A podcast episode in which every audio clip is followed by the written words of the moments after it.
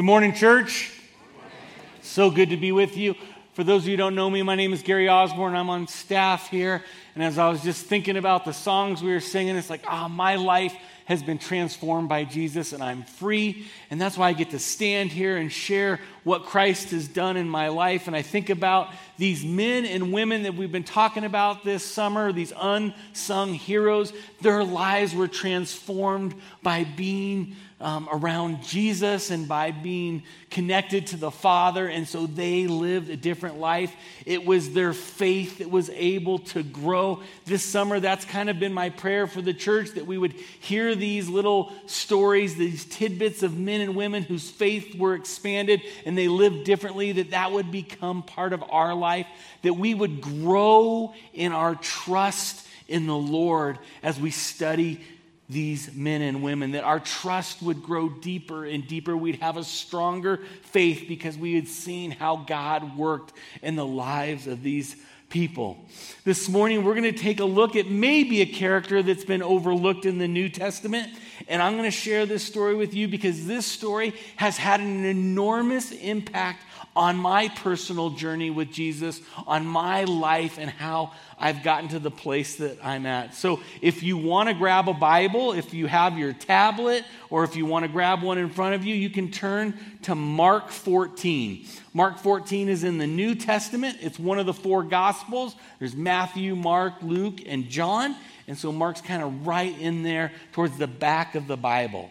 This is one of the few stories that actually shows up in all four of the Gospels. Some have a sentence or two about it, some have an expanded version, but I wanted to land here in Mark 14 because it's one that almost leaves the woman with a little bit of mystery, and you might not know exactly who she is until you do a little further study. So, this story is located in the context of opposition, misunderstanding, and the impending suffering of Jesus. The religious leaders were plotting to kill Jesus, and Judas is conspiring with them. So, we're going to kind of look at the bookends of uh, Mark 14, kind of 1 through 11, and we're going to really hone in on 3 through 9 today. So, here it is in Mark 14, 1 and 2. It was now two days before the Passover and the feast of unleavened bread. And the chief priests and the scribes were seeking to arrest him by stealth and kill him. For they said, Not during the feast, lest there be an uproar from the people. So right now you can see that the religious leaders, they're, they're done with him. Jesus has had a three year ministry going on now. There's people who are following him. They're pulling them away from from the religious leaders of the time, and they're frustrated and want to end it now so that they can go back to the power that they have. And then you're also going to see that one of Jesus' closest followers, one of the 12, Judas, is right in the midst of the conspiracy. So in verse 10, if you flip down, it says, Then Judas Iscariot, who is one of the 12, went to the chief priests in order to betray him to them. And when they had heard it, they were glad and promised to give him the money, and he sought an opportunity to betray him. So uh, that's just where we are in the story. And we have this beautiful little passage of a woman whose life has been transformed, who loves Jesus in an incredible way and expresses it to him. And so that's what's kind of going on as we as we get into the text.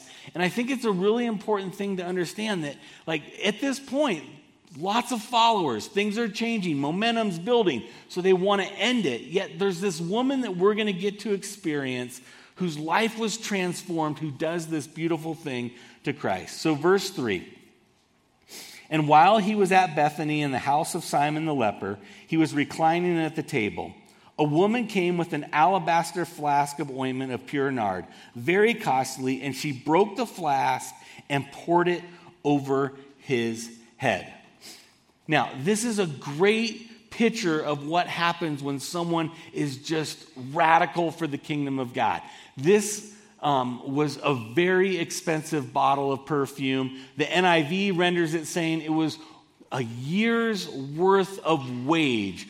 Some translations translations say 300 denarii. So this was very, very expensive. I was doing a little research um, about the median household income in Erie, Colorado today. So just let's just think about this. This jar of perfume, according to what I looked, is worth $125,000 today. So just keep that in your mind. The dollar amount isn't important. The understanding is it's very expensive. Think about for your family or for yourself. What does it cost us a year? What do we make a year? And that's the value of this jar. But it's probably even more than that because it was probably a family heirloom that was passed from generation to generation. Most likely it came from India. It was an export. This was something very, very special. And so just hold that in the back of your mind as we talk about the woman's actions. If you read this account in the book of John, we learn that the woman here is actually Mary. And in your mind, you're like, hey, there's a lot of Marys that I know in the Bible. It, it, it's not Mary, the mother of Jesus, nor is it Mary Magdalene. This is Mary, the sister of Martha and Lazarus. And so, if you remember, there's a few different accounts that Mary shows up. She first shows up in Luke 10, and in Luke 10, she's with her sister Martha, and they're preparing a meal. And Martha's in the kitchen, and she's working, and she's doing all this work. And Mary is found at the feet of Jesus, and Jesus points out that what Mary has done is she has chosen the better to sit and to re, to be in the presence of the Lord. She had this deep understanding of of who the Lord was, and then at the same time, or the next encounter we get with them is when her brother Lazarus dies. Remember, Lazarus was sick, and so they went to Jesus and they said, "Jesus, could you come and save our brother? He is really sick." And Jesus stayed and ministered for a few days, and then when he arrived arrived at the scene the sisters, Mary and Martha, said, If you only would have come, you could save his life. And what we learn in the story is Jesus had other plans. It's one of those scenes where we see that Jesus actually wept at that scene. That's that verse that many of you kids have memorized out there. Jesus wept, right? That's the account. And so Mary is there in this scene. And so she's seen the power of Christ as Christ heals her brother and raises him from the dead. And so it's a really important thing to understand Mary and her journey that we get a little bit of a glimpse of as we get to the story. So we see her at the feet of Jesus. We see her at the scene where Jesus resurrects her brother. And so she's had these encounters with Christ that have transformed her life. And I think that's an important thing to think about for us here as we gather today. When Jesus gets a hold of your life, you do crazy things because you love him so much. That you have you are compelled with this love for Christ that it causes you to do things that you not would not normally do. And so here we are in the scene where she is loving Christ so much. And so if we go back to your Bibles in uh, 14.3, it says this. And while he was at Bethany in the house of Simon the leper, as he was rec- reclining at the table, a woman came with an alabaster flask of ointment of pure nard, very costly. She broke the flask and poured it over his head as as Ben read earlier from the NIV, it gives us an amount. It's like 300 denarii or a year's worth of wage. I did a little research here in Thornton, and a year's wage is or a, a, the gross income, the family income, the median family income here in Thornton is about eighty thousand dollars a year.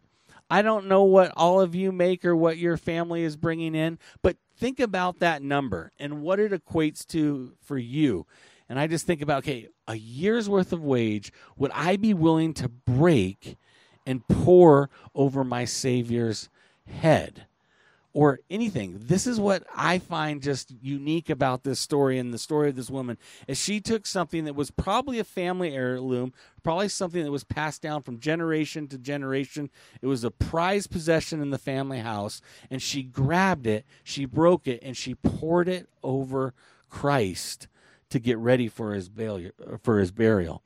So this is what we do when we when when Christ has gotten a hold of our lives. Is there's things that we've done that are that are are unique that are looked at by an unbelieving world as seen as irrational or crazy or something that we shouldn't be doing. And because we have been transformed by Christ, that's what happens. That's what we learn in Romans uh, 12. It says this Therefore, I urge you, brothers and sisters, in view of God's mercy, to offer your bodies as a living sacrifice, holy and pleasing to God. This is your true and proper worship. Do not conform any longer to the patterns of this world, but be transformed by the renewing of your mind. Then you will be able to test and approve what God's will is, his good, pleasing, and perfect will. All of life is worship. Everything that we do should be worshiping our Lord and Savior. And this is what she understood. And so she saw an opportunity and she was compelled to worship the Lord, to acknowledge Him as King, and to say, I love you, and this is what I can do in this moment. So if we go back to the text, let's look at what it says here in verse 4. It says this There were some who said to themselves indignantly, Why was the ointment wasted like that? For the ointment could have been sold for more than 300 denarii and given to the poor. And they scolded her. So here's even Jesus' closest followers, those who were surrounding him. Some might say this was a line from Judas, so his his heart was in a different place, but he was looking, look at what could have been done. What a waste.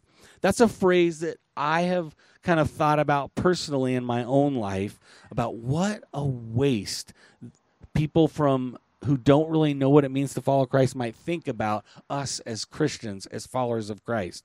I don't know if many of you know my story, but um, I I showed up at the University of Colorado when I was about 18 years old, wanting to be an architect. It was my life dream when I. Uh, when I even in high school, I would apply. I would I went to here's here's here's the geekiness that I was. I would go to school early, about an hour and a half early. I would sit in the architecture room and I would do independent study architecture.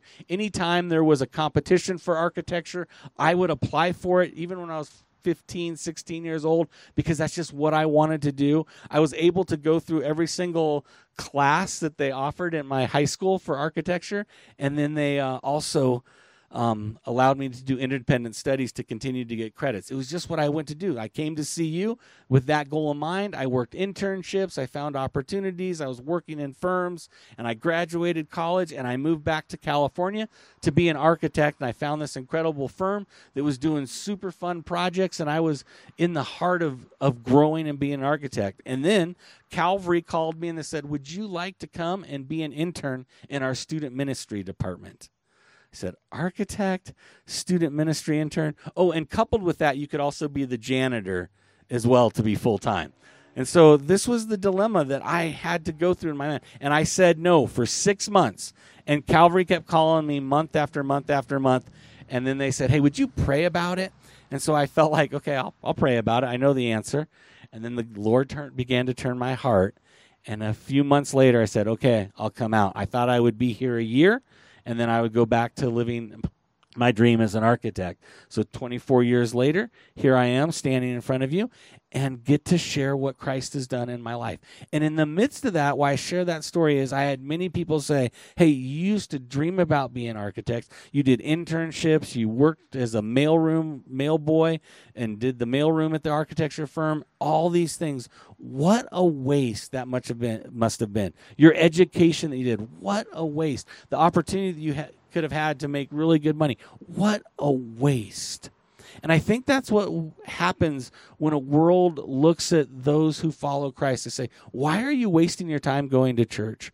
Why did you waste your week helping out in kids for Kids Week? Why do you waste your time investing in middle school students? Why do you lead that Bible study? Why do you give sacrificially? Why do you do this? They just don't understand. It's because what Christ has done in our lives and our hearts, compels us to live differently because we see that our whole life is now worship. What good is it for a man to gain the whole world but let yet lose his soul? Like that's what it's all about, friends, is that we want to live a life that is pleasing and honoring to the Lord. And so the outside world and unbelieving world, people do, who have not been transformed by the love of Christ, do not understand and they would look and say, "What a waste."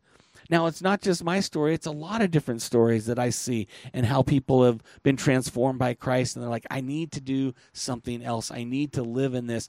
Just this week, I don't know if this congregation is fully aware, but Justin stepped onto the team full time. Justin had an incredible career. Yeah, you can give a hand to him because he he's living this passage out, friends. Like he had this career path where he was being super successful. And over the last few years, being able to journey with Justin, he's been saying, I just think there's more to me. I think I want to give my life work to vocational ministry. And so I guess August 1st was your first day of being full time away from your, your, secular career path into into ministry for his for his life what an incredible thing that the Lord has done in that. And I'm not saying that that's what it's all about. I hope you don't hear that. It's more than that. It's what this woman did. She broke the alabaster jar to worship the Lord. And so wherever you are and whatever you are doing, how do you, does an unbelieving world see you as wasting it for the kingdom of God? because that's what I see this woman doing is that she loved the Lord, the Lord so much that she was willing to waste her life for his sake or waste the gift or waste the perfume for the sake of the kingdom of God. When we are radical for Jesus, the world thinks that we're wasting our lives, our money, our time, and our resources. That's what we want to be about. So let's go back to the text and continue to, to look at what, what we have here. Because there's four phrases I want to give you. The first one is waste, and what, what why the waste. The second one comes in the next the next verse here. Verse 6. But Jesus said, "Leave her alone. Why do you trouble her? She has done done a beautiful thing to me." What a great picture. When the world is saying, What a waste, Jesus says, Leave her alone the king of the universe, the creator of the universe, the one who holds all things together, is at your side defending you because you are doing the things that bring him glory. You are doing a beautiful thing, is what he says to her. That's a great picture, is that you are are giving up of yourself and it's a beautiful thing to him and he says leave her alone let that sink in for just a minute leave her alone. She did a beautiful thing for me.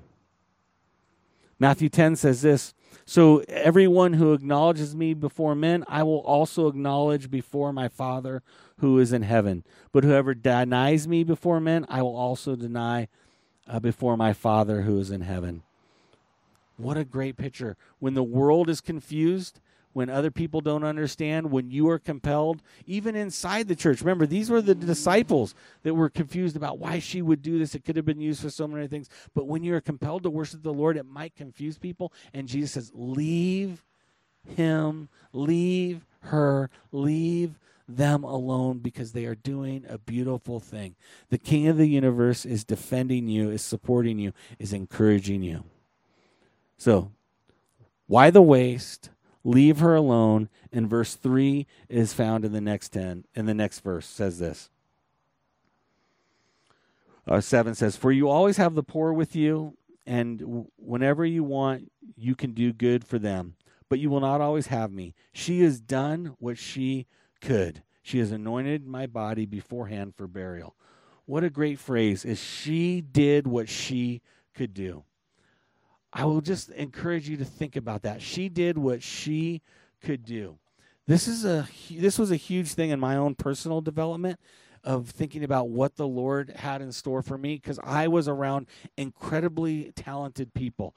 All my life the Lord has put men and women who are fantastic, doing incredible things for the kingdom of God. And it was really easy to get eyes of comparison instead of knowing what the Lord really wanted out of me. We are all uniquely gifted with different skills and talents to use those for the kingdom of God. And this woman did what she could do to worship the Lord. She broke the alabaster jar. She poured the very expensive perfume on the head of, of Jesus before his burial. That's what she could do to worship him. What can you do? Like I think of incredible people like like Zach, who's an incredible communicator and he's so clean. I have a friend at the um, Erie campus, Thomas, who you get to hear every once in a while, and the Lord has really anointed him with with great abilities to to be really transparent and authentic as he communicates. And I have incredible people that just serve in so many different capacities. And it's easy to look and say, Lord, why don't I have those gifts? Why aren't I able to do those things? But that's not what the Lord has required of us. He wants us to do what we can do, the way that He's wired us, the gifts and talents that we have. He's asked us to use those for the for the kingdom of God. And so we don't have to compare ourselves to anyone else. All we need to do is to worship the Lord with the gifts that He's given us. That's what it's all about. It's I need to be obedient to what the Lord has called me to do we think about the the story of the the the manager and the and those who gives um, the talents to, right? He's like, I want you to go steward these talents. And to one, he gives five talents, and that one went and invested, and he brought five back to the Lord. And Jesus said, Well done, good and faithful uh, servant. Then there was another he gave two to, and those the one he gave two to, he went and he invested those, and he brought he took the two and he brought two more back. And Jesus said, well done, good and faithful servant. And then there was also the one uh, that ha- was given one, and he went and buried it and hid it, right? And he came back to the Lord and or the master, and the master said, "What have you done?" And he said, "Well, I knew you were harsh, um, master, and I didn't want to basically disappoint you." And he said, "You missed the point." Like you missed it. You hid it instead of at least putting it in the bank where it would have earned some interest do something with it. You wicked, away, he says to him, away from me, you wicked and evil servant. See, our desire, our hope is to hear those words that says, well done, good and faithful servant. My encouragement is to all of us who gather here today to know that the Lord has given you gifts and talents and passions and excite and, and, and abilities to serve Him in the kingdom my encouragement is to use them. After this service here this morning, we're going to have a, a Serve and Connect Expo, which is an opportunity to see the different ways you can serve here in the church and to serve in the community. And to say, okay, Lord, what are you asking me to do? Maybe you've never stepped outside and, and served in any capacity. This might be the year you say, I want to contribute to the work that's happening here in Thornton. I want to I want to share the the love of Christ with the community that I am. I want to I want to minister to little kids. I want to raise up disciples. I want to pass on my faith to the next generation. Whatever the Lord's prompting in your heart, my encouragement is this would be an opportunity to step into something by faith and through obedience to to honor the Lord and do what you can do. Right? The woman wasted the perfume. Jesus says, "Leave her alone." She did she did a beautiful thing. She did what she could do. No one's asking you to do any more. The Lord isn't asking you to do any more than what you can do. He's just asking you to do what you can do to worship him. And then it finishes with this incredible phrase. It says, "And truly I say to you, whenever the gospel is proclaimed in the whole world, what she has done will be told in memory of her." That to me is is motivation and encouragement in my own life. That there might be a glimpse of an opportunity that that I might may, be able to make an impact on someone's life that would then continue to carry on the gospel from generation to generation to generation. That's what I think about when I hear that that whenever the gospel is preached what she did will be told in memory of her that the way she worshiped the Lord will be carried on. At, at our Erie campus I was doing student ministries for many years and one, there was an incredible family named Kirk and Lisa Gaskins who are still part of that church. And when we didn't have a building, uh, we met in the high school, and then I was doing student ministries, and they opened up their home for us. And so the Gaskins would invite all these teenagers into the home. It started off pretty small, and by the time we were done, we were meeting in five different homes across the area because of what the Gaskins had been obedient doing by opening up their home. But they were unique in how they hosted, and all the groups would start there and end there, and they would have a refrigerator full of sodas I mean, whatever you wanted, it was there.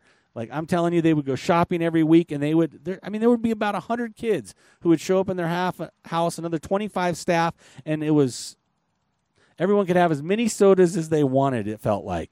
And they also would feed the staff dinner beforehand. So they would all come from work and the Gaskins would make them dinner. Even Sundays after church, the, the volunteer team would also go up to the go over to the Gaskins house. And what's really fun is to think about their story and their contribution to the kingdom. And for those you know, there's there's an incredible woman sitting over here named Sam Tentenkite. I think I got that right. I used to know her Sam Cole when she was in in high school, but she lived two doors down from the Gaskins. And she would walk over to their house, not being connected to a church. And I think that's part of her journey is where she met Jesus. And so now Sam is serving on our team here at Calvary Bible Church because of the obedience of Kirk and Lisa Gaskins of opening up their home. It's such an incredible thing to think about. They didn't know what they were doing when they said, Hey, let me do this for the kingdom of God.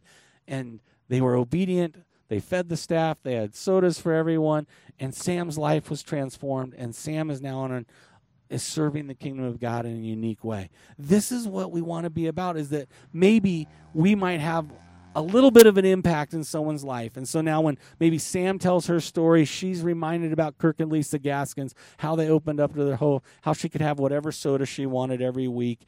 And it was just a place of safety and refuge because of their obedience.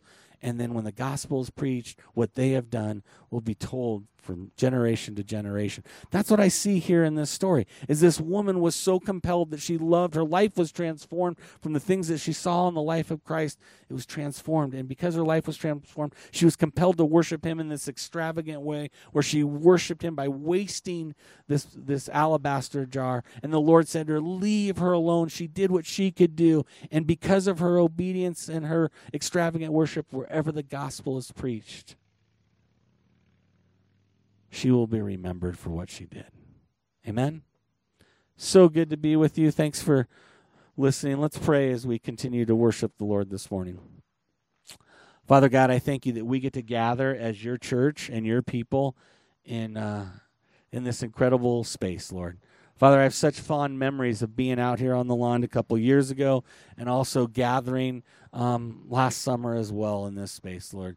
Lord, I think that you are I know that you are so good and that you are at work amongst your people. And Father, I pray over the course of the next year that the, the, the people here in Thornton will be impacted by this community of believers, that they will see that their love for you is so great that they will be astonished about the things that they are willing to do for the sake of your kingdom, Lord God.